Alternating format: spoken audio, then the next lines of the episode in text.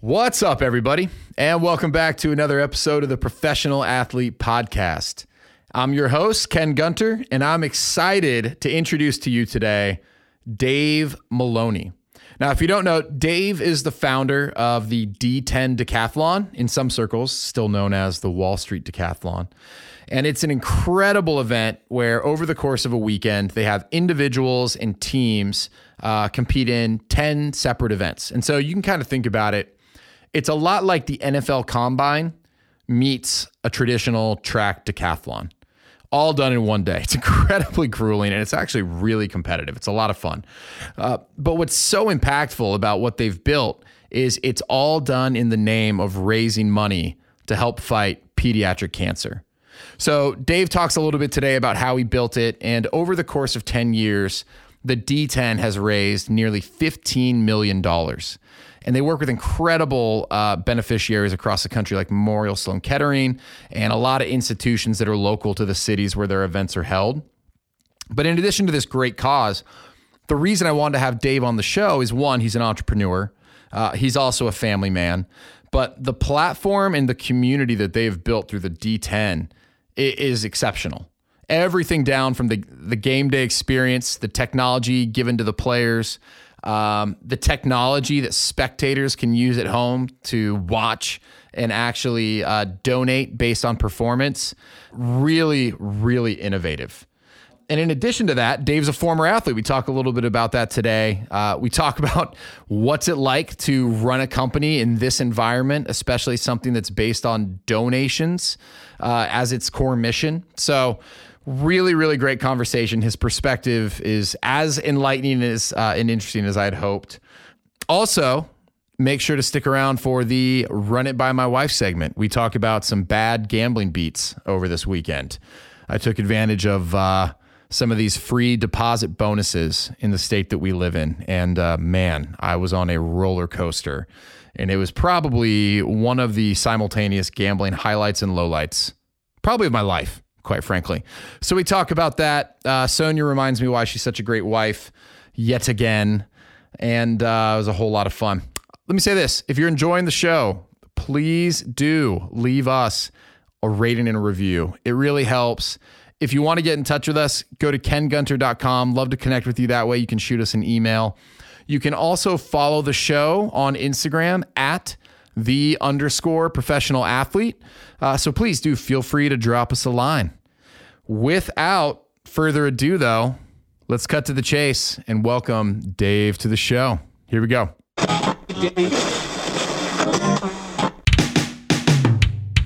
gotta get up. I got too much to do. Yeah, I gotta get going. I gotta talk to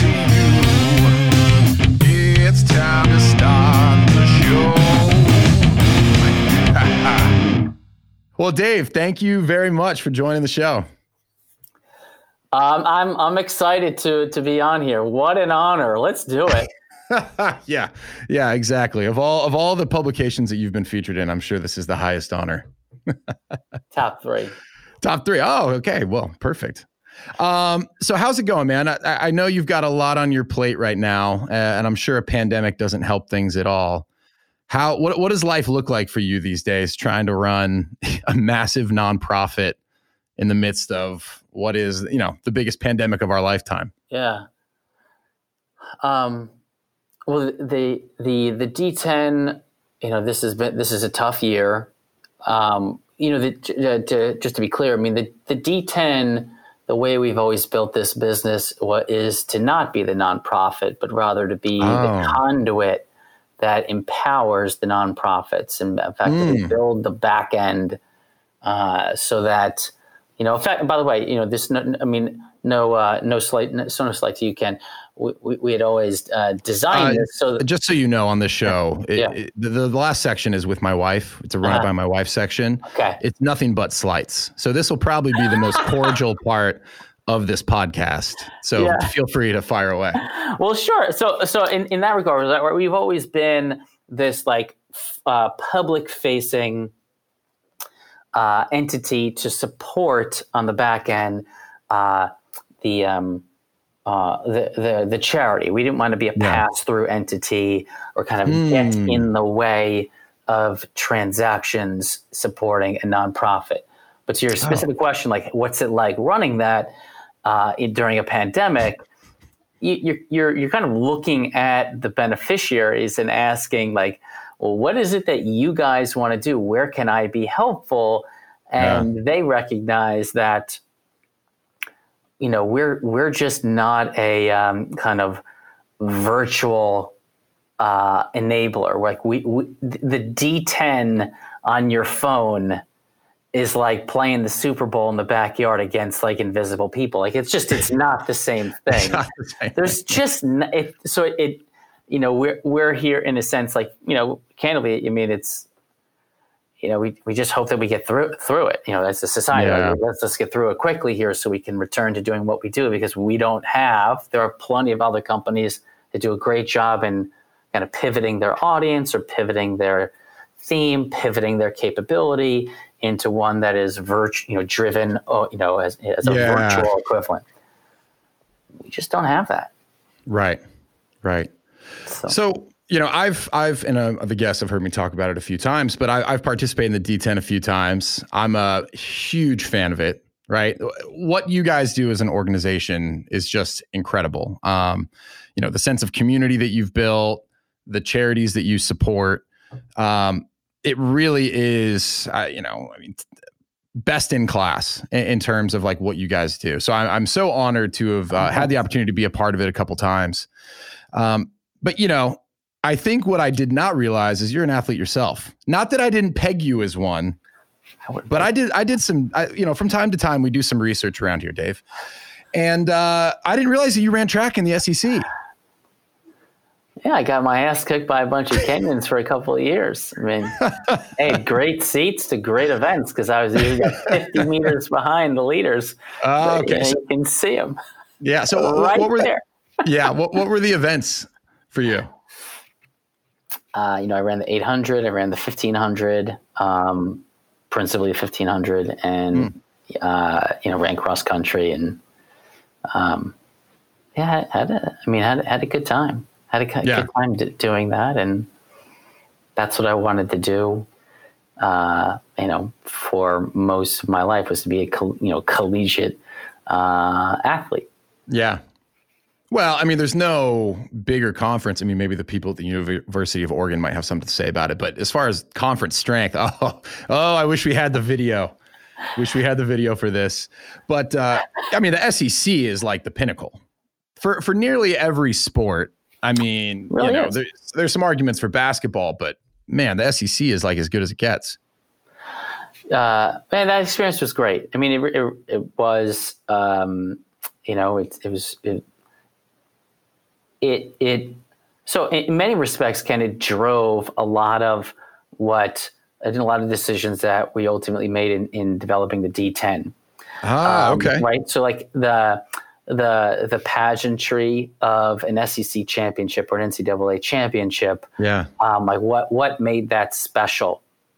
Um, Hmm. um, additionally, you know, some of the um, what I always found were the the, the perplexing inefficiencies on a big stage. So, for example, um, in you know 1998, the SEC championships, you don't know if you if you're doing the decathlon, you don't know in real time your place. Think about that. In 1998, you don't know if That you're in third, wild. fourth, eighth, fourteenth. You don't know event from event, right? Um, in, a, in an event that you have to be so strategic.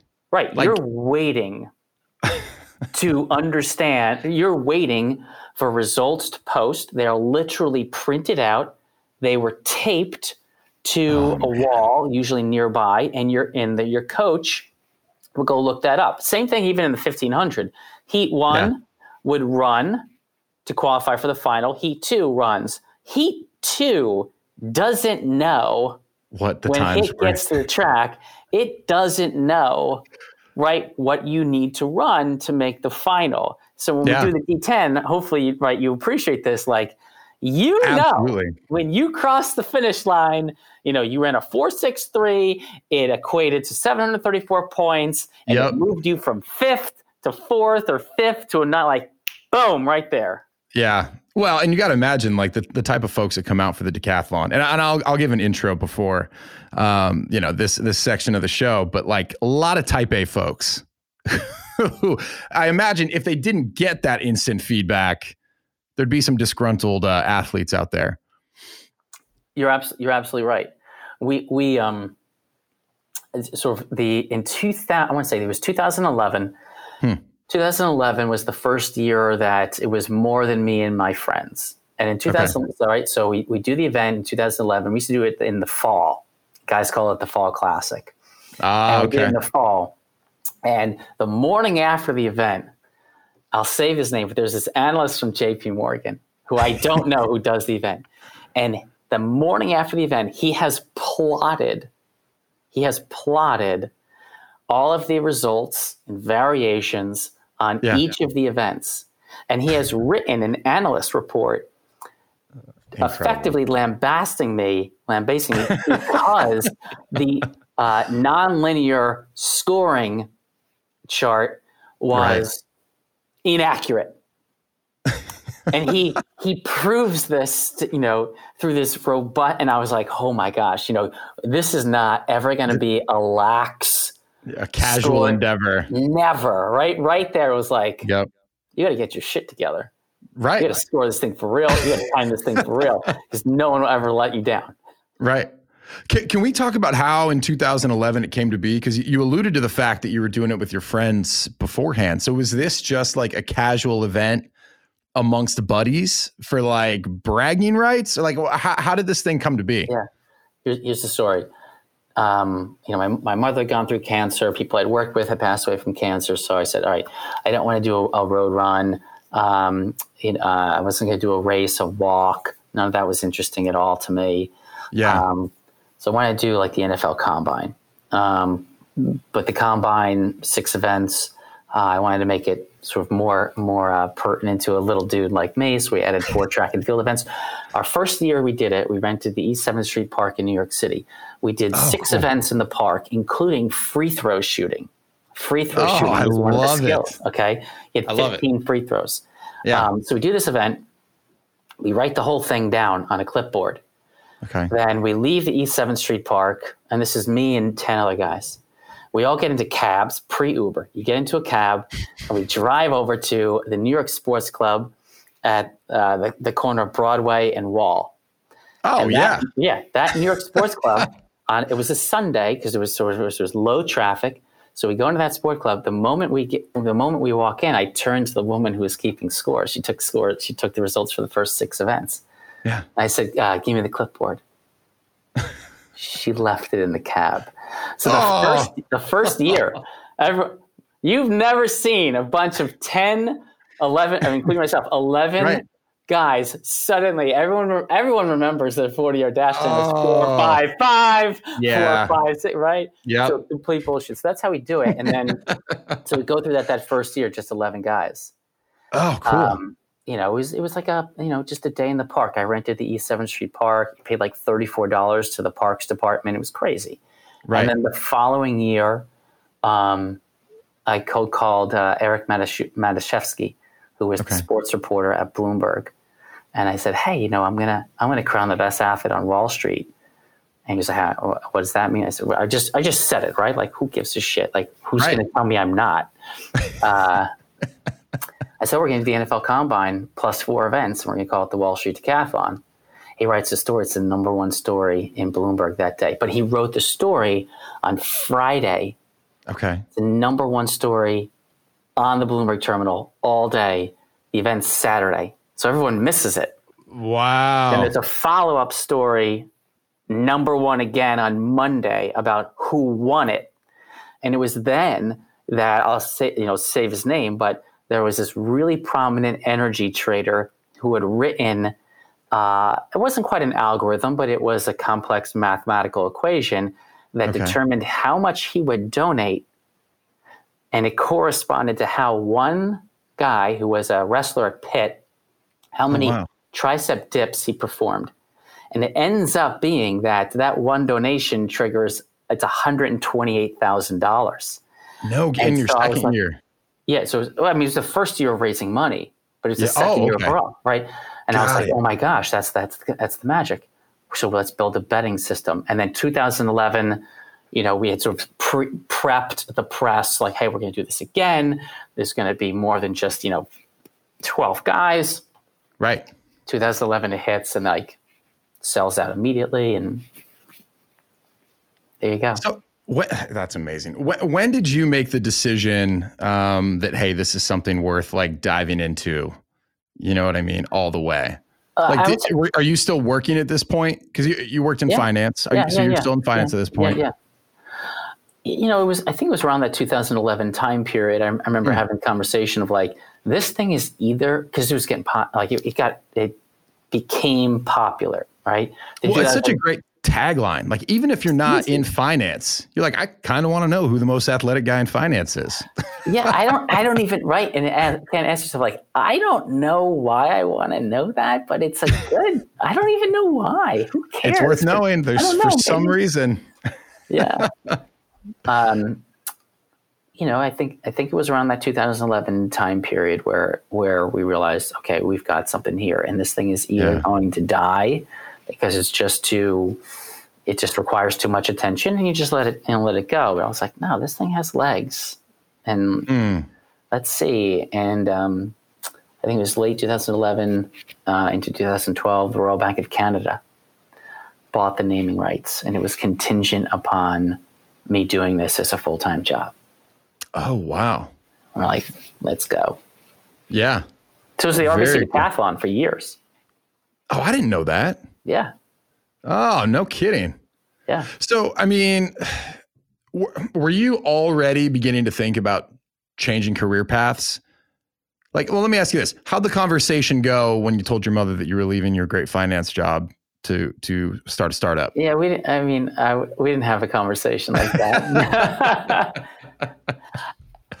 hey, like, like probably you know, like like every entrepreneur, at, at some point you just you just you know you, you take the risk. At, at no point is a pro con list ever going to net out the merit or the prudence in you becoming an entrepreneur. Like there's always too many yeah. cons to it. So like eh, every every entrepreneur talks about that, right? And you just yeah. like, you know what? I'm going to try it.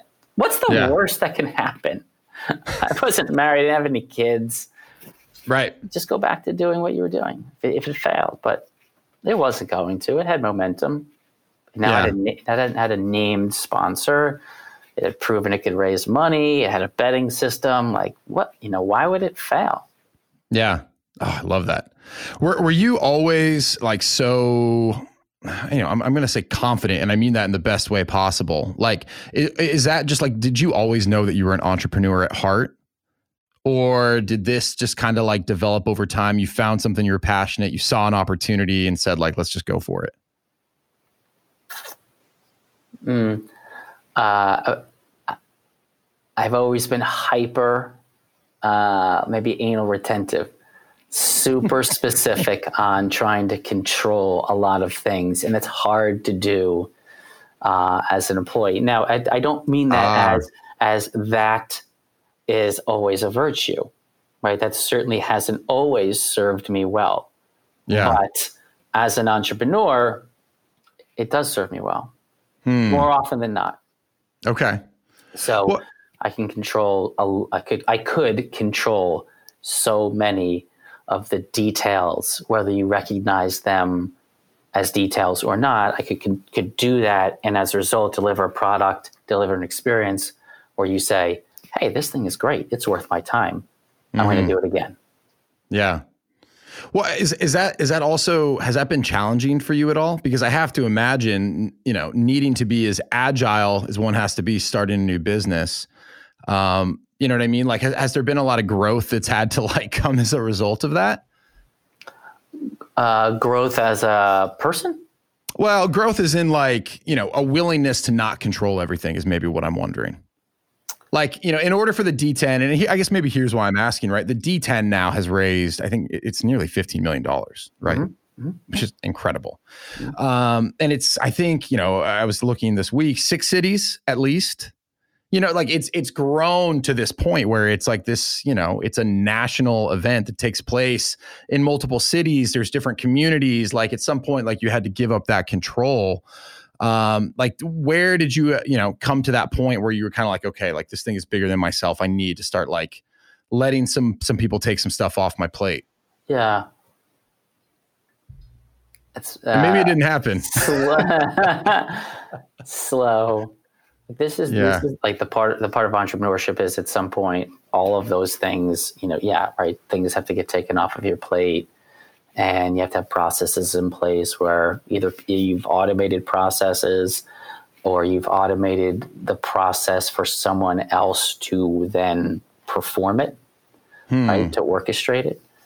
Um, but I would say, I mean, uh, yes, it's a bigger entity, but it's not too large uh, yet to be at, at a place where um, I can't, uh, where I, I, can no longer um, meddle, you know, so, in, yeah, in the details. Dave's fingerprints are still all over it. Then is is what I'm hearing. Uh, pur- purposely, because I think it's still imperfect. Ah, you know. So what what is your what is your vision for the D10? Because right now, for as an outsider, I'm like, man, what what an incredible thing that's been built. It generates.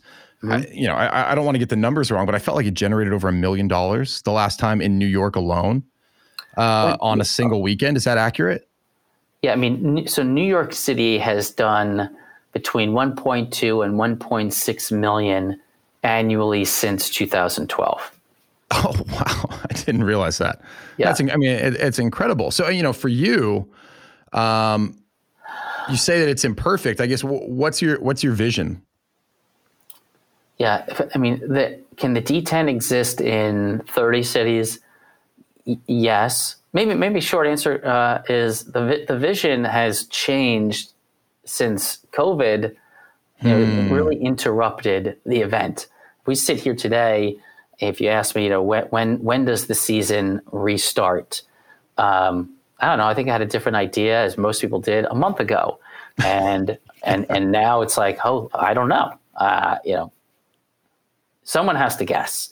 And by the way, you've got to guess and be right about a year in advance, because oh, wow. that well, that's that's your that's how you know the, the to, to, book your venues begin your marketing begin your customer acquisition companies mm-hmm. that, that sponsor uh, i don't know if we'll talk about that but like you know companies that sponsor you need plenty of conversations and budgeting and planning on how you're going to use their money uh, you know mm. um, so so the, the vision for it you know once was oh you know we'll make this thing um, you know, in three dozen cities, eh, you know, in the U.S. and then take it internationally and be able to exchange events uh, to be more applicable to international uh, kind of you know athletic norms.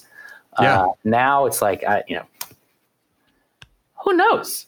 Right. When do, when do we get to do it again? Yeah. Ah, uh, I, I, I got to imagine that's really tough. Well, you know, so understanding the vision's been interrupted right again as someone who um, was a, a, spectator of sorts someone who's competed in it twice i would say as an outsider it, it looks like an incredible success um, you know understanding you still intend to grow it but you know w- what do you think has been kind of instrumental to the success that the d10's kind of enjoyed up until this point it's got a good brand it yeah. hasn't it didn't saturate um, hmm. But may, maybe, maybe I'll, I'll, give you an answer that you're not not expecting. Yeah, please do. Come on. At the, at the beginning of the mud run craze. Oh yeah. I know all those guys. Okay. Okay.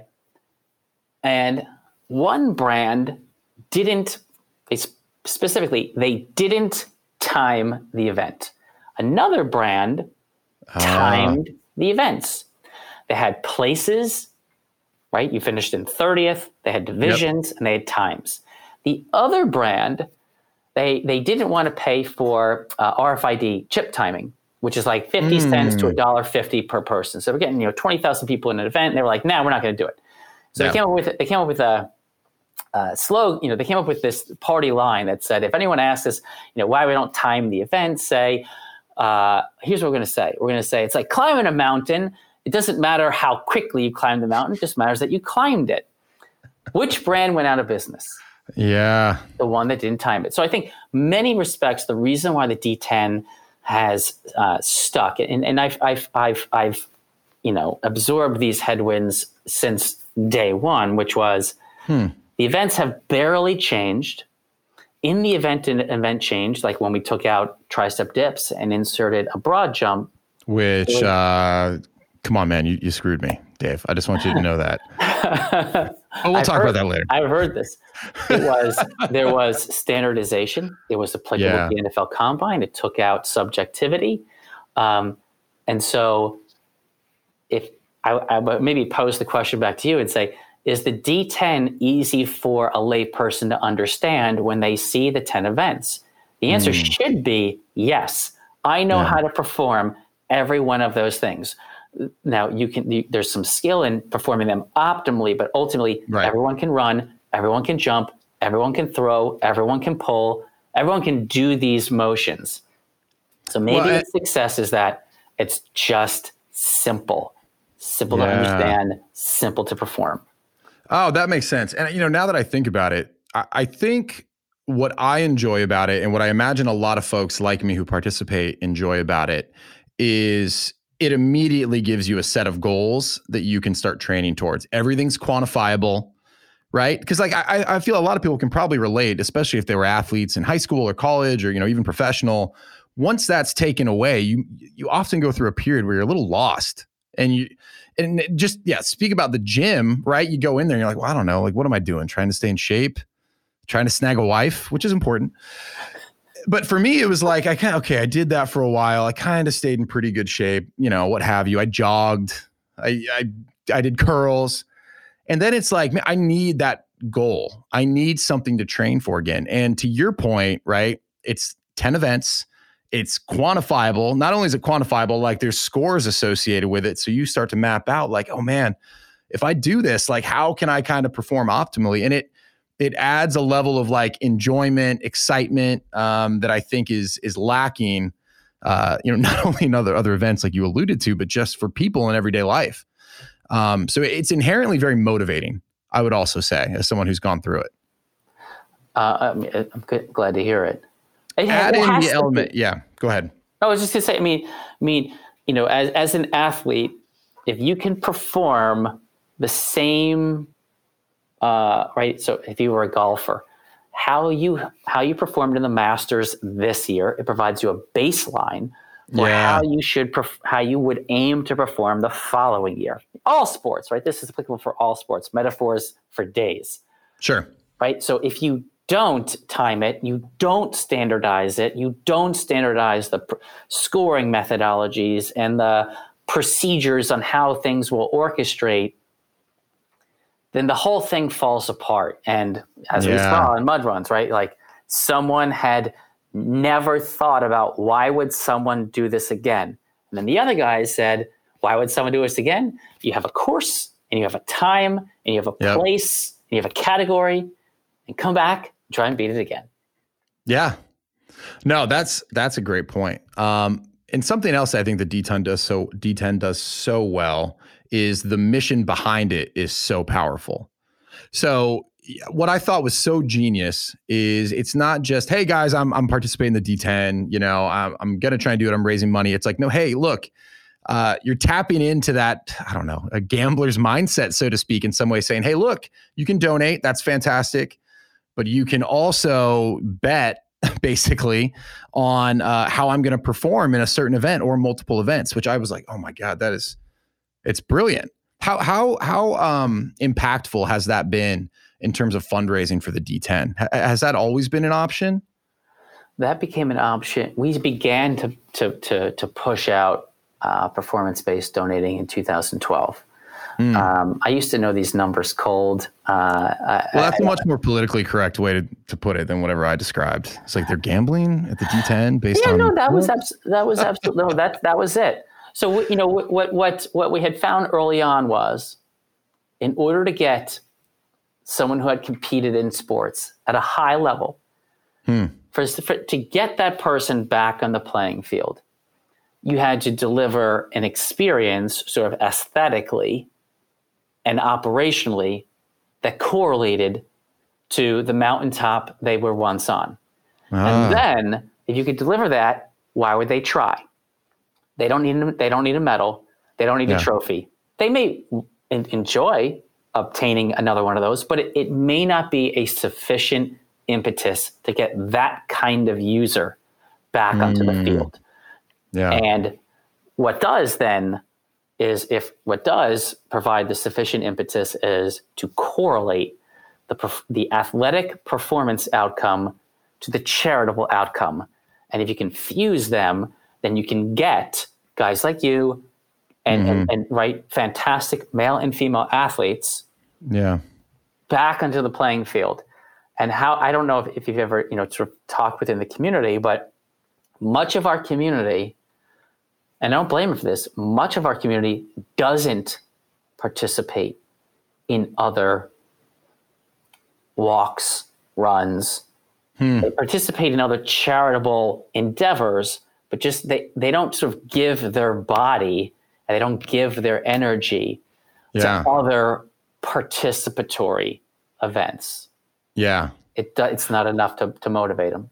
Uh, I completely relate to that. I I, don't think I, yeah. And look, I, I love a good charitable organization and a 5K walk, but no, I, n- that would not get me motivated to put in the level of work that I do for this, for this D10. Um, and something else that I think is is really that I've I've found found even more in year two is beyond the competitive physical aspect, the D10 does such a great job of making the fundraising competitive. It, I, I feel like you guys have really have your your finger on the pulse of like what makes competitive people tick. And you're just like tapping into that for a great cause, right? It, it could very easily be done for nefarious purposes, I'm sure, but like you you guys seem to have it uh, very well figured out, which has been a lot of fun. Know your user, right? Yeah, know, know your customer. Um, I appreciate you sharing that. Again, there, there's there's for we, we still we still encounter these headwinds today, which are you know, can you lower your fundraising minimums? Can you lower, you know, your um, you know, uh, we we've always fought the the sort of the competitive versus participatory, um, I would say aura around an event. Like, Ken, could we put a thousand people or five thousand people into a D10? We could, but the 300 that we want to put on the field in New York wouldn't do it. Wouldn't Right. do it if the ba- you know the barrier to entry was so low and it was it was participatory. That again, like then now now you're a 5K, you know, fun run, you know, boot walk, and it's not our Right. audience, it's not our user. Yeah. Uh, such a good point, right? It, it really is about knowing your user because it's, you know, it, I wouldn't do it. you know what I What? mean? I wouldn't uh, produce it. I mean, yeah. it's like it doesn't excite me. Yeah.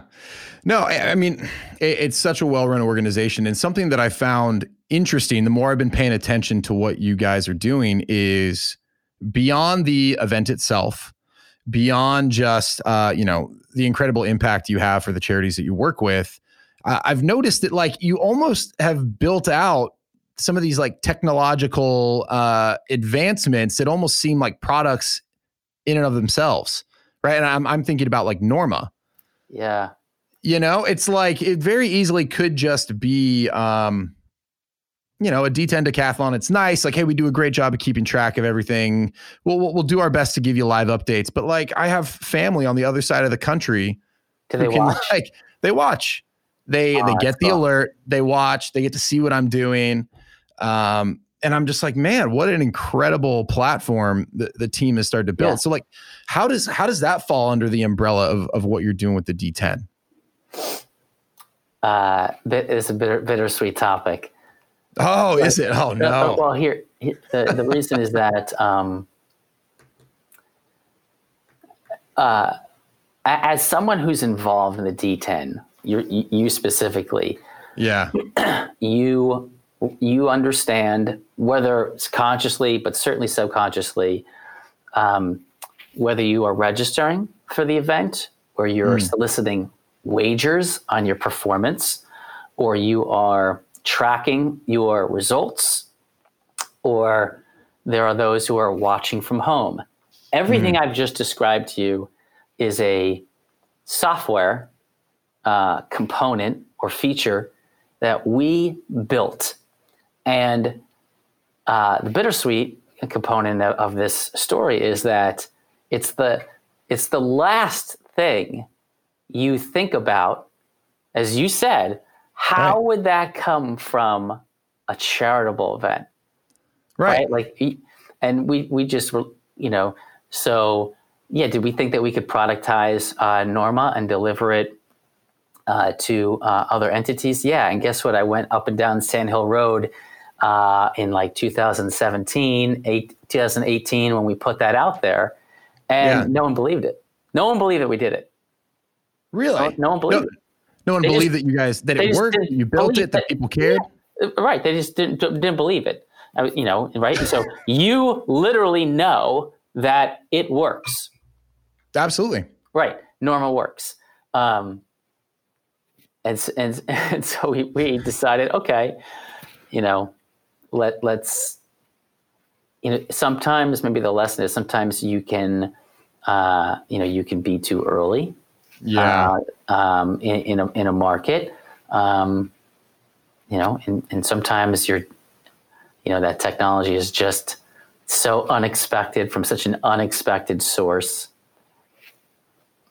you know that uh, you know, productizing it isn't going to be a thing. But rather than be, you know, sort of downtrodden about it, you say, great, you know what, we'll just continue to deliver this awesome experience for people that do the D10 and.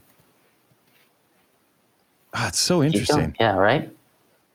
Yeah, because uh, it really is. It's pretty cool, and uh, I have to imagine a lot went into building that for sure because it, it's so well done. It's managing multiple athletes across multiple heats, and it's it's yeah, it's pretty impressive. So okay, so it sounds like you you did try and productize it, um, and it just yeah, it just wasn't wasn't recepted yet. Yeah, I mean, I think so. To, to, in case people don't understand what it is, yeah, what sorry, Nor- what Norma allows you to do right? So the D10 is 10 events over a four and a half hour period of time, but you're actually going to only, as an athlete, perform for about, you know, 11 minutes, you know, throughout the day. So how yeah. do you watch that? And what Norma does is she interfaces with a multi-event contest management software that understands the order of events. Yeah. They, she understands when an event, when a result is recorded and the sequence in which competitors are performing events. So, in short, she knows where everybody is in the playing field. And so, if I set Norma to only watch Ken, then Norma notifies the user when it is only Ken's turn.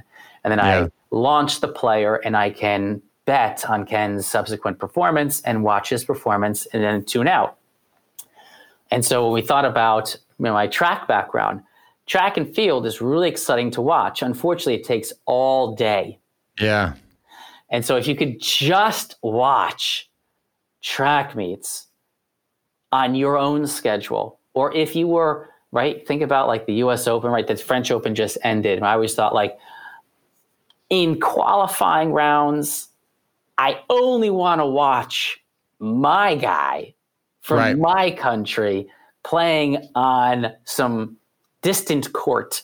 But on linear media, I am captive to what they want Broadcast. to show me. Totally. Yeah. Right. So what Norma, as we illustrate in the D10, is you don't have to see the guys you don't want to see. You don't have to wait for the commercials. You don't have to wait for anything. So we thought, you know, this would be a great way for people to tune in to watch the D10 New York, the D10 Houston, or Ken, maybe at some point a D10 World Championships. Oh, here now we go. Here right? We go. Be yeah. fun to do that, and then you don't need to be at the mercy of right the broadcast booth or the production room cutting right. the show. It seems like if on-demand streaming would have been just a little bit bigger in 2017 everyone would have been like, yeah, that's how we consume everything now on demand, on my own terms, uh, where I want, when I want. Yeah, you can be like. All right, we'll roll it back out. We'll Yeah. roll it back out. You know what? I'll start doing some work on the ground here. This is ridiculous. We'll get this fired back up. Um, but yeah, anyways, it's just it's just so cool all the all the things that you're doing within you know just the umbrella of the D10 itself. Um, one thing I want to ask you because we were talking about this a little bit beforehand. All right, absolutely, you are an entrepreneur. Um, how are you balancing this time with your personal life? Right, because like I have a job, and I'll I'll open up to the listeners. Do sales, right? Even though I am not commuting, I just feel like I am constantly battling where do I spend my time and energy, Mhm. right? Um, and I think the energy piece of that can be the most challenging piece because it's like, yeah, you can find time to be there, but like, are you present? Are you, you know what I mean? Yeah. Giving the best of yourself to your wife and kids. So like, I, I know that you're a family man. You know, to what extent? Like, how, how do you balance that? Uh, you, you have to have a good partner. You have to Uh, have a really good spouse. Um, you know that allows you to, uh, you know, spend more time than you would otherwise if you were right not entrepreneurial. Um, yeah, you know, pursuing that. Um, I think it, it, to, to your point, yeah, I have, I have kids. You have kids, and so um, you you have to absolutely commit to being present when you're there, right? When you're around, um, not just being pre- You know, dad is home. But right, but dad is actually home watching television, not con- connect with the kids. Yeah. He's that. he's in the lazy boy watching the Astros with a beer in his hand. Right, right. So that's not my style. That's not my jam. So, Yeah. um, uh, yeah, I mean, like it's not for everybody, but you know that's the way that uh, I'm wired. It's quirky. My wife would certainly like me to sit down sometimes, but that's just I don't. Yeah, yeah. So, all right, so what does a day in the life look like of Dave? uh, well, I'm an early riser. Okay, the Natu- nat- naturally. Oh, 4.30. Uh, Yeah, four thirty, five o'clock. Four thirty, five o'clock. Um, uh, that's yeah, that's when I'm good. I work out super early. Uh, Yeah. I read super early. Um, you know, in the morning. Ah, you know? okay. So um, Dare dare I say read for pleasure early in the morning? yeah, I mean, I I, I read. Um, you know, uh, a lot about. Uh, I mean, the, the, this year I've read a lot about habits. I've read a lot about uh, leadership, particularly from military leaders. Uh, a lot of a lot of. If, I mean, I've read. You know, Are you a big Epstein- Jocko Jocko Willink fan? Uh, I mean, I, I, I like the guy, but I, you know, I, I much prefer you know reading Dave Epstein. Uh, he, Ah. he did Range, which was fantastic. Uh, I just finished uh, Jim Mattis's Call Sign Chaos, uh, General uh, Mattis. Um, yeah, and then, then I'm gonna I'm gonna work until you know uh, eight eight to nine o'clock in the evening. Uh, get home, see my wife for a half an hour, and and but then the weekends I am totally in. You know, sort of You're same, same same duration, but um, you know, I work Sunday evenings. Um, Okay. And then I'll get up, you know, before uh, uh, my youngest daughter will get up, and, and my wife will let me work, you know, at six o'clock in the morning on a Saturday to like seven thirty, uh, eight o'clock, and then you know I'm all in on the fam. Yeah. And you, you kind of alluded to is that just the way you're wired? Like if you had nothing but free time, would you just find yourself standing up, finding something to fix, do, build? Yeah, Yeah. See, I think there's a, a big part there. It's like you really do kind of need to accept the way that you like to operate, right? Like you, you. I mean, I'm not to, not to put things on you, but I might imagine that like if you were forced to try and just like relax and have downtime, like that might make you even more miserable to be around than you would be if you were burning the candle at both ends, working nonstop.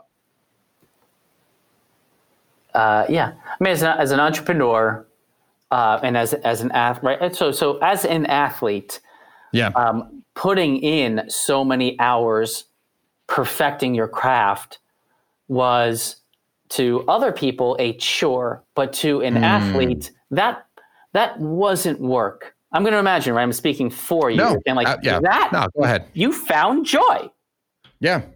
in that process, Absolutely. right? Yeah. So like, oh my God, you're burning a candle at both ends, you know, working out in the morning and doing it. No, that's just a pursuit of a dream. Yeah. I like that. Uh, and it's absolutely true. And it's something, uh, you know, when you're working with something with purpose, it, all the more enjoyable. so are you, are you, you mentioned this a little bit. Are, are you constantly looking for ways to get better? You know oh, what I mean? Like, oh, yeah. is, is that just, is that, is that a pretty accurate description of kind of how you operate? Yeah, uh, sh- uh, sure. Um, it's so much fun. It's so much fun to, to, to, to, to be, to be, you know, the, uh, the next thing. Um, you know, we, we, so to, to bring it back to the D10. Yeah, please. Um, one of the things that you'd recognize uh, in, as a D10 athlete is, you know, there's no Gatorade on the playing field. We don't wear hmm. Nike clothing. You know, all of the sort of the name brand category leaders, we don't have any of them. We hmm. always have those categories checked off as sponsors, performance sponsors, but we usually don't have, right? We never have the incumbent. So uh, when Whoop so that's intentional. Intentional, right? So I was like, okay, oh. right. If you want to impress Ken Gunter, you can't put Gatorade on the field. You need to put the thing he doesn't know that is a superior hydration product. So, yeah. so you know, in 2020, everyone has a Whoop. Well, ask guys in the D10. We had Whoops in 2016. We beta tested them right? Oh, cool. So we wouldn't touch that anymore because we already know. I mean, I believe this. No offense to those guys, but like we know the superior products, right? But we intentionally work at finding that. We had, oh. you know, we had Kitu Super Coffee before anyone knew what they were. Intentionally, we were the we were the white paper that Lululemon used to enter the menswear space when no one on earth had no man on earth had ever wore worn their girlfriend's yoga brands shorts. Right. And I'll tell you what, I only wear Lululemon pants as go. a point of, as a point of principle. As a point, and I didn't even know that you were somehow behind that. We, we, right. So th- there is so so the, the the objective to pursue, you know, to be working on yourself is as much a personal, you know, uh, prideful thing. I'm sure that you, you, know you're acutely attuned to this as well, but that mm. it's also just it's a part of our business. Yeah. Well, it's so cool to hear, and I'm not surprised by it, but the level of thought and detail that goes all the way down to even like what are the athletes hydrating with on the field. And I don't mean like, hey, how can we get these guys peak performance? It's like, no, how can we curate an experience that we know our user is going to love and want to come back for, even if they don't realize it's happening. Yeah. Right. Because you're right. You're, you're getting introduced to new thought leaders in the space. Um, oh, and maybe we can talk a little bit about that too. I, I think yeah. something that's been really intriguing is the extent that you deliver value back to the athletes beyond just the competition. You guys have a number of like workouts that they can tap into, uh, you know, private sessions with key business leaders like i guess what what is kind of the driving force behind that piece of the d10 and i guess why why does that matter yeah uh, well first on like on the gym piece you know we in, in new york city we wanted to be a, quite a catalyst to bring the community together you hmm. know in between right there's you know in in the off season uh, to yeah. work out together to to meet one another. I mean, people got married because they they met each other through the D10, working oh, no out kidding. with one another. Yeah, and so cool. uh, we couldn't do that by partnering with, you know, Equinox or New York Sports Club. So we found, you know, in 2015, 14, 15, like Tone House. And mm. like we mm. went to those places that no one had yet experienced and introduce that. Um, in terms of the thought leaders, so um, what we recognized was there there were people that uh, you know can knew what the D10 was. They probably mm-hmm. donated mm-hmm. to the D10. They read the articles, they watched the show, but they were never going to do it. However, uh. they could be a fantastic conduit or a fantastic catalyst to bring in other people to actually Yeah. do it. Right. So we were we, what we've done over the years is cultivated these you know one-on-one relationships with CEOs and sports team owners and brought them into these fireside chats. It's all off the record. No one can see it, right? And mm-hmm. you can roll up your sleeves and have a candid conversation with some just incredible people that, you know, I said, you're not behind a dais. So you got to say the real Yeah. answer to anything that we pose to you here. And, you know, the community appreciates that kind of access. And ultimately, somebody said something to me about, you know, two years ago that stuck with me. Some D10 athlete said this. He said, the D, the magic of the D10 is it will take a step toward you, but to get the greatest value from the D10, you have to take a step toward it. Oh wow. So when we put that CEO, you know, in your living room, you have an, um, you know, if you want to get the value out of it, you want to make that relationship, you got to show up. Yeah. And what you do with it, what you do with that relationship in the moment is up to you. Hmm. I love that. Yeah, you become personally invested, right? Yeah, whether whether it's, I mean, beyond just your time uh, or your money, rather, it's like you're investing in your actual time, and like you can't help become, uh, you know, more bonded to just the overall experience because, like, you know, you, like you said, you've given something up, so to speak, to take part. Mhm. Yeah. Ah, man, I love it. What? Uh, okay, here's something I want to ask you. I know we've got a little bit of time left because, like you said, Sure. you're working till at least eight or nine before you come in to shock and awe the family for for a little bit. Uh, you mentioned that the D10 is not. I think the word you used was like a pass through Mhm. right? You you said you didn't want to stand in the way of, of money making it from like donation to the end beneficiary. Can, can you talk a little bit about that and, and why it is uh, worth um, you know describing the difference? Uh, yeah, without sounding like a complete geek, I'll try. So, no, come on. all right. So, what what what we wanted to do was um, build the front door to the charity. Hmm. And so, when someone places a wager on your performance in the D10, the entity that is processing that transaction is the beneficiary's merchant processing account, which Oh, okay. means where the money lands is also the beneficiary's bank account, which means the donors are not the D10's customers. They are the donors to the charity. It means the hmm. charity has the direct relationship with the donor. We do not want to be a broker of relationships between relationships or money between the donor and the beneficiary. So, you know, our, our, our, you know, part our, in partnering with beneficiaries, we've always had some differentiation here in, in saying, um, you know, I, I am literally bringing new people into your coffers, into your marketing campaigns, into your, you know, um, you know, donation accounts. But it's your Mm. responsibility to then manage those relationships, whether it's transactional things like issuing tax receipts or whatever subsequent campaigns you want to then push out to that audience.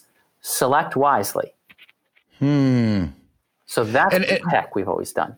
That's yeah, that makes a lot of sense. And does that also go a little bit further? Because I feel like, and you know, stop me if I'm getting this wrong, but you know, every dollar donated actually goes to the charity, right? Is is that one of the critical components of that approach? It is. It is. So we said we. I don't. I don't want to process the donations. I don't Yeah. want to receive the donations.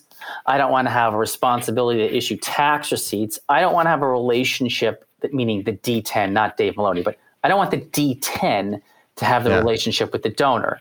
Instead, everything I've just described is the responsibility of the beneficiary. We set everything up, press play, and right now it's their game. That's it's for Got them it. to play.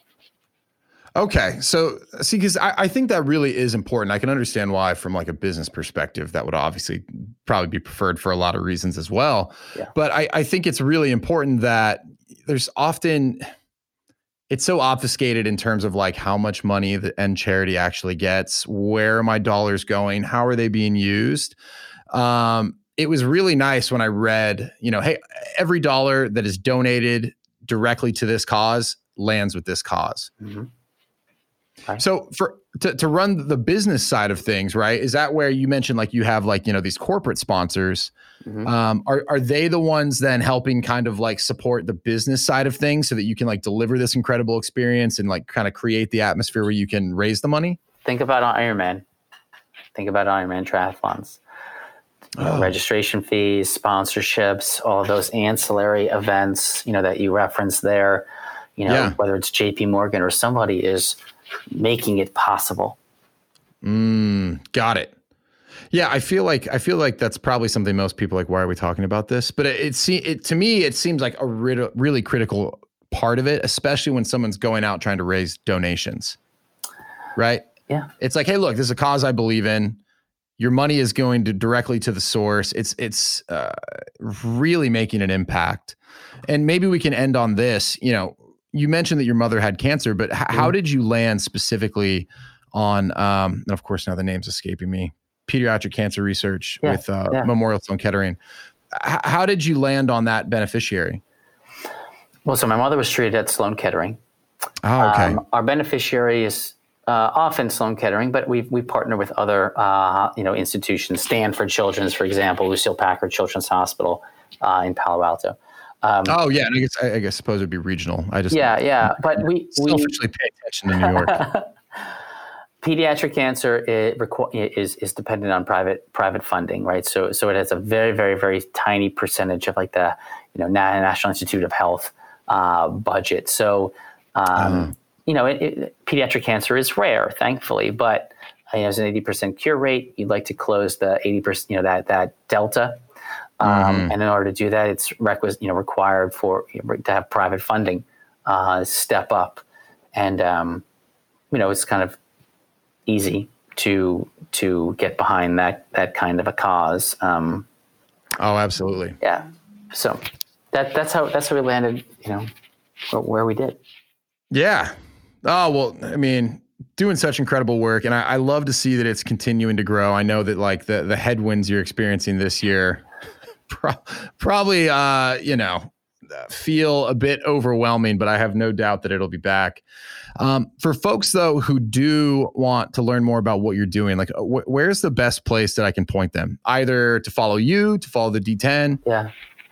Uh, you know, I would go to the d10.com. You can follow us. We're probably most active on uh, Instagram, the D10. I personally probably most active on LinkedIn um, hmm. for you know for whatever that that's worth, um, and have been steadily pushing out uh, um, a cadence, you know, bi-weekly or so of, of blog posts. Um, you know, trying trying to take uh, lessons from the D10 and share those with with uh, uh, other entrepreneurs, right? Whether it's you know Norma being too early to market or being too far afield from what anyone th- thought you know it would ever you know originate from. Um, yeah. Look, these are lessons, and, and, there's no reason to be bitter about them, but rather just put them out there so that other people, uh, you know, could potentially learn and make more prudent decisions uh, maybe than I did. but we're not bitter at all. that's life. You just keep going, right? Just keep going. Exactly. Exactly. Oh well, Dave, man, thank you. Uh, you know, for your time. I know you're incredibly busy, but also, man, th- thank you for everything that you're doing. Uh, it's making a tremendous impact, and uh, hopefully, I will continue to be a participant. Uh, even though the 400 is usually the worst part of my year, but uh, man, I'm just I'm having so much fun watching what you guys are doing, and it, it's such an incredible cause. Oh, let me ask you this: Yeah, are you guys in this interim period? Are you still trying to raise funds, or is is it more about like waiting until the events can happen and kind of go through the traditional channel? Yeah, we're we're candidly we're, we're waiting. I mean, there's so many other opportunities that already exist in the marketplace to continue to support those beneficiaries that yeah. we, we had come to the decision that uh, we don't want to contribute more noise to an already noisy environment, but rather we'll, we'll sit and wait. People can still benefit those institutions, and then when when the sort of the uh, the timing is is right, uh, yeah, then we'll we'll reemerge and you know makes sense.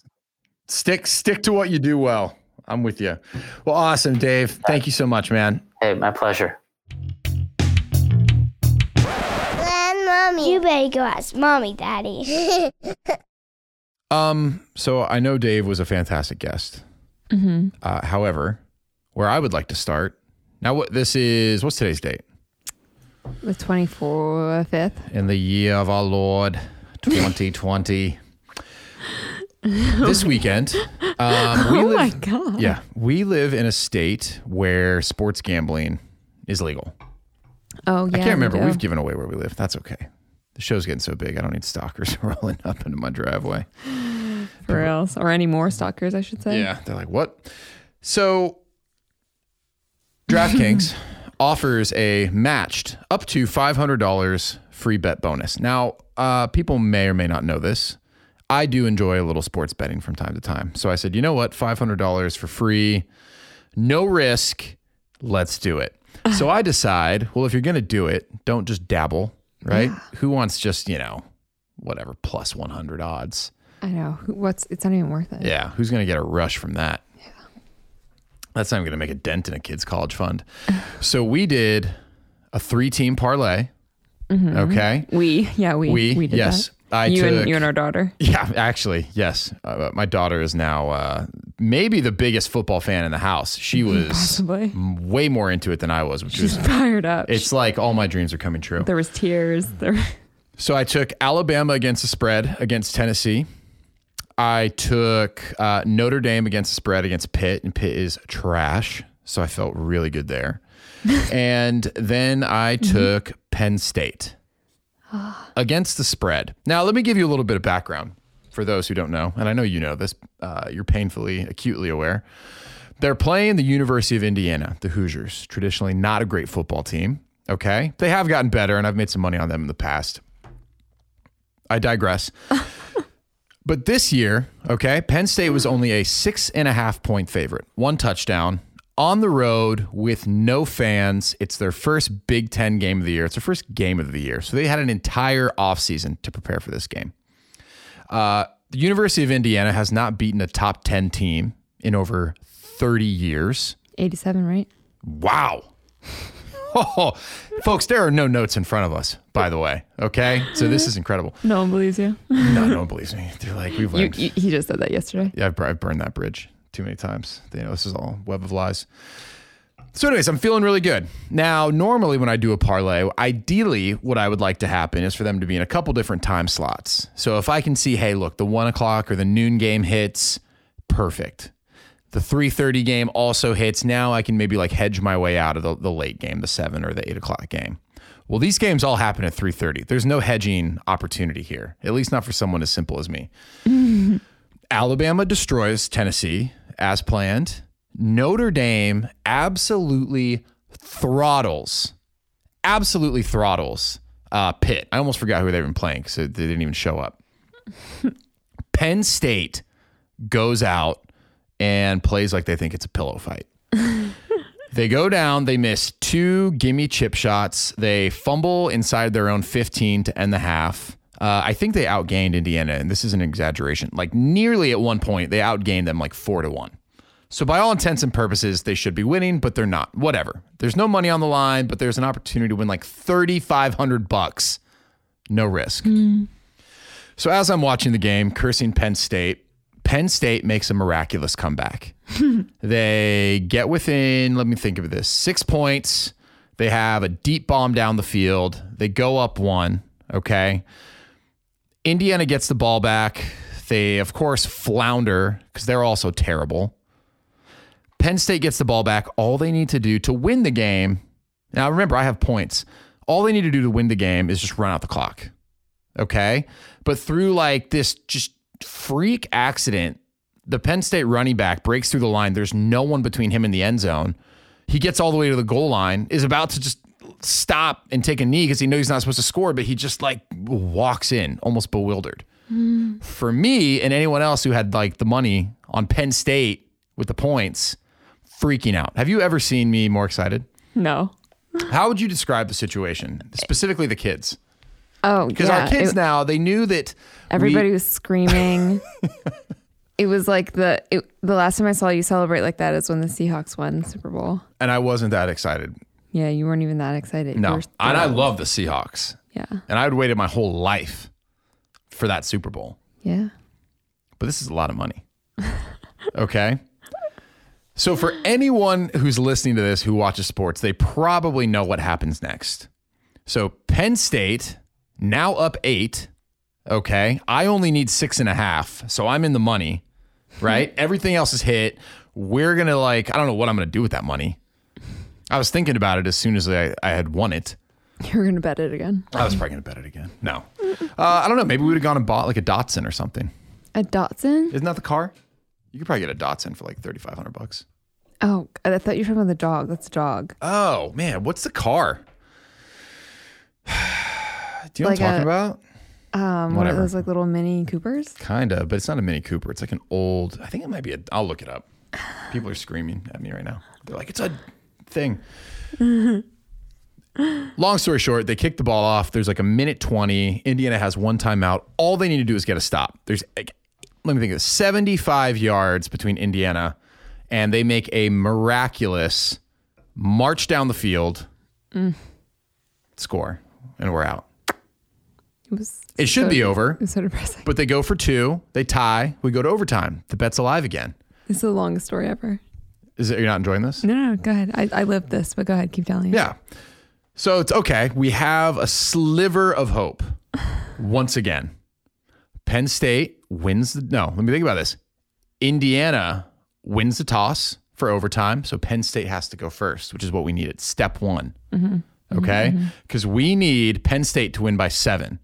The only way that happens in overtime is if they go first, score a touchdown, kick the extra point, and then completely shut out Indiana. Mm-hmm. Penn State has to go first. They score a touchdown. We're up seven. We're in the money again. We are about to be rich. Okay. It's going to pay for all this ridiculous podcast equipment. One game. And no, they let Indiana come back yet again, make an amazing catch in the end zone. Indiana is now down one. I don't know why I'm yelling at you. I'm still angry. I'm not even angry at you. It was your money too. Indiana, right? To just It was completely actually fake money. Quash my yeah, it was fake money because we actually didn't lose any money, but whatever, it doesn't matter. Indiana decides to go for two. They said, "Screw it, enough toying around. We know we're not very good. We're going to lose us if we keep going. We're going to go for two. And then in one of the craziest finishes that I've seen in the last couple of years of college football, they get it on a miraculous, uh, controversial dive to the pylon. yeah, it was crazy. How sad were our children? Mm, Yeah, I mean, our daughter was crying, but mostly because she thought that you were crying. were you crying? Maybe I don't know. What's that? No, I thought you were. Weren't you cutting onions or making dinner or something? so, anyways, that was our weekend. But boy, Dave's sure nice. Yeah. Yes. You know, I couldn't help it because I was doing the takeaways and I was thinking I about what we were doing here for per- about 20 minutes while you were telling the that story. performance-based betting. I'm fired up about it. I will never forgive Penn State ever. I already knew not to bet on Penn State, and I will. I just will never forgive them. So sorry if you're a Penn State listener. Uh, there's a lot of you that I do like, but uh, I am officially cutting off the Nittany Lions, probably forever. Um, on that note, Famous last words. know your user. People are like, I didn't sign up for this. I know. This guy's a degenerate gambler. Um, but yeah, so Dave knows exactly how to tap into that.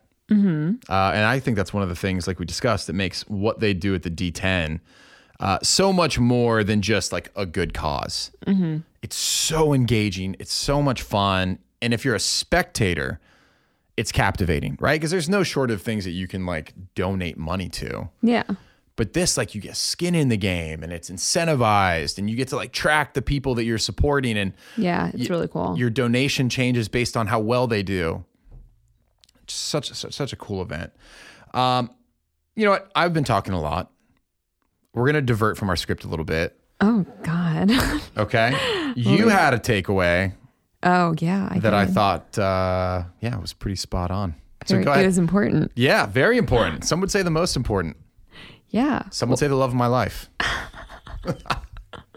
Well, he was asking, or you asked him Yeah. what he thought the most important thing an entrepreneur could have who's also like balancing all these other things in life. Right. He said, a good spouse. It's very true. And I agree. Yeah, and that was your only takeaway from the show. you wrote it on a big piece of I, paper, sto- I stopped listening. shoved it in my face, just like in Good Will Hunting. How you like these apples? Um, but no, that's so true because you know I- feel like there's a lot of people who could just be workaholics. Mm-hmm. And if they didn't have someone, and I'm not saying that Dave's a workaholic, maybe he is, but if you didn't have an amazing partner at home to like be the glue to like hold everything together, like a lot of those people would not be able to balance a family life. Yeah. Mm-hmm. You know who said the same thing? Do you remember this? Galen Rupp, Oh, that's right. Yeah. three time Olympian. I mean, he's won the Chicago Marathon. He's one of the greatest American runners, probably of all time before it's all said and done. Uh, he said the exact same thing. It's like, man, how do you do it all? How do you balance it? The first thing out of his mouth. He's like, I have an awesome wife. Teamwork makes the dream work, baby. It's true. Um, yeah, you're pretty amazing. no, it's true. You do a wonderful job. Sounds like Dave's wife is too. Yes, as is Dave's wife, if you're listening. You came through with glowing reviews. Uh yeah. No, but I agree. It's so critical, right? Because it's like you can't do it all. Like that's that's actually the truth. You can't do it all. If you're if you want to have a family as well. Right. yeah. Yeah. There's like there is a point where there's not enough hours in the day, despite what people say. Yeah, you found that. Well, yeah. Oh yeah. And I feel like I'm still even coming up short in a lot of ways. Not I just I just mean like the stuff I want to do. People are like, whoa, boy, this guy's really, really been out of shape about that sports bet.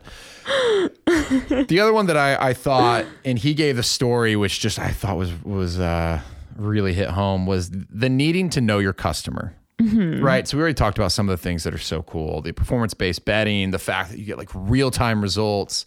They're doing an amazing job like curating experiences they know will be intriguing, that will keep participants coming back. But I loved like uh, the example of, and I don't think he actually used the names, but it's Tough Mudder and Spartan Race.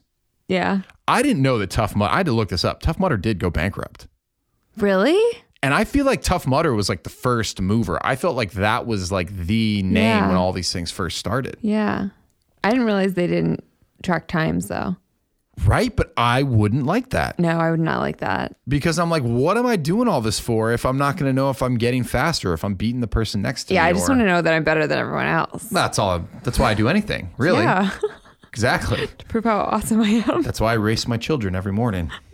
Start the day off with a quick victory. It's a good life lesson for them. Yeah. Yeah. You're never going to beat your old man. And something about pers- pers- persistence and perseverance, I'm sure, is in there as well. Yeah. Uh, but, anyways, no, but I just thought, wow, that is such a good point. And of course, like, you know, when you're starting a business, yes, you should know your customer, you should know your user, but it's to the degree which he said he and his team take that into consideration. Yeah. Well, he was. He said he could easily make it for a thousand people Right. and make the barrier to entry much easier, and he still gets requests for. But the kind of people he wants doing it, the kind of people that are going to really like leave their heart and soul out there and raise as much money as possible and get into the competitive competitiveness of both the fundraising and the actual Yeah. event. That's who he wants out there, and they wouldn't. Not you wouldn't do it. No. If I were good at pull-ups, I wouldn't do it. Well, when you're good at pull ups. Maybe one day I'll do it. So I wanted to talk to you, but maybe we'll save time so that you can do a full 10 minute rant on the next one. Okay. Because you did just do a very impressive, I'm going to call it a physical feat. What would you call it? Um. Not physical feat. Yeah, I guess. Yeah, Mental fortitude. mental fortitude more. Yeah. should we tell? Or should we just leave a cliffhanger? Let's leave it a cliffhanger. Oh, they're like, no, It's, too, it's too fresh now. to talk about. I need to know. No, I mean we can tell them what it was, and then we'll talk Oh, no, about now it No, we're not. time. We built it up. Okay. Fine. Okay. Tell next week. Come Okay. on back. um, okay, last one. I almost said it like super quickly so I could just get it in. But I was like, what is wrong with me? Yeah, yeah, yeah, yeah. We'll do it next week. Um, actually, and you know what? You came up with this one as well, and you you wrote it down better than I did. Uh, the last takeaway, I really like the one that you had. Mm, mm-hmm, Mhm. Um. Oh, I said to an athlete, it's not burning the candle at both ends. It's the pursuit of a dream. When you're talking about, um, like working so hard, and it's the same for him as an entrepreneur. Yeah. It's how you find joy. What is the worst working job you have ever had?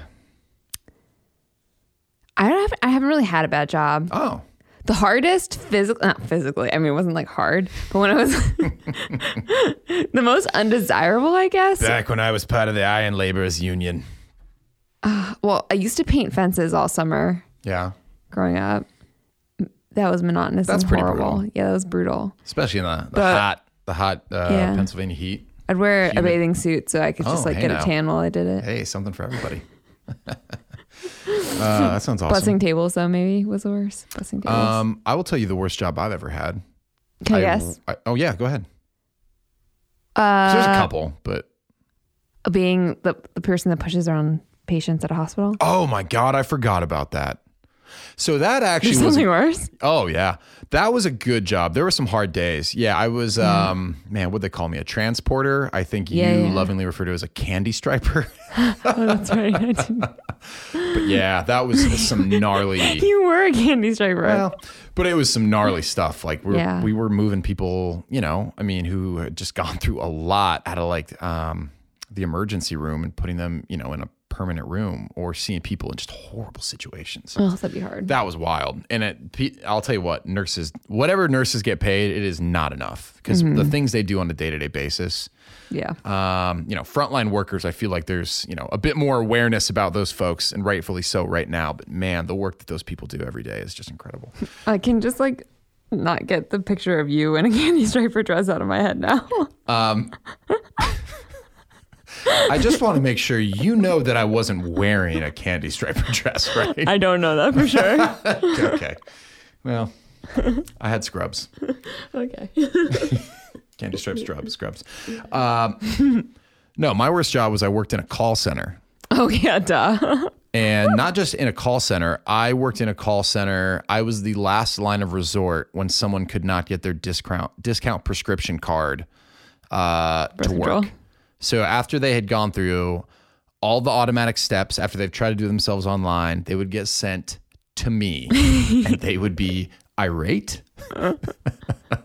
and uh, let's just say that often the folks that like made it down the funnel and ended up on the other end of my line, um, not necessarily the cream of the crop, shall we say?